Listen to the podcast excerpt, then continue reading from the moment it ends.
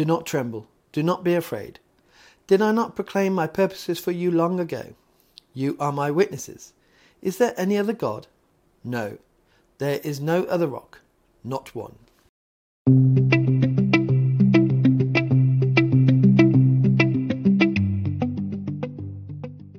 These are God's words through Isaiah, and what words they are.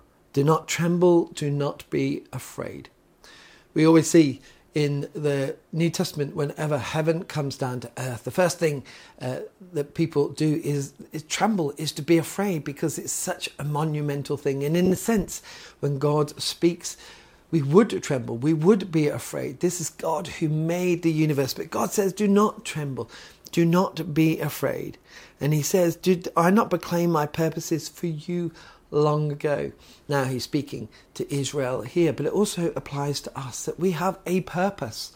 We are here for a reason. And now we know Jesus in our lives. We start to understand fully that purpose. We don't wander around aimlessly anymore in the world trying to go after what the world tells us is good. Now we know Jesus, we know that we have a purpose set out long ago in the Bible, as God has told us. We have the purpose to go preach the gospel to all nations, bring glory to God, to build his kingdom.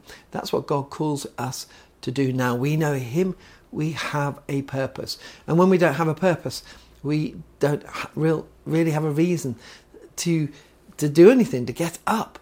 This is why so many people are lost. But now we have a purpose. Now we know what, where we are going.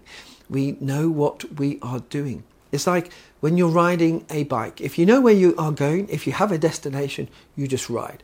But when you don't know where you're going and you're a bit unsure and you slow down, you start to wobble. The slower you get, the more that you wobble. We don't need to wobble. We have a purpose. We know where we are going. And it goes on to say in this passages, You are my witness. Is there any other God? Now, in our lives, now there is no other God. There's no other idols. We don't need any other idols. We have God. And he says, No, there is no other rock, not one. And it's on that rock that we stand. It's on that rock that we have our purpose. It's on that rock that we know now how to operate in the world. As we become Christians and, and live our lives as Christians, our, our lives it might not change in that practical way. We might still have the same job. We, will still live in the same house. We'll still have the same friends and definitely family as well. But our purpose has changed. It becomes about bringing glory to God and knowing that He is the only one who is there. He is the only one who created everything. He's the only one who came to earth and died for us on a cross. He's the only one who we will dwell with in heaven. Now, when we look back at that first verse that we heard, do not tremble, do not be afraid.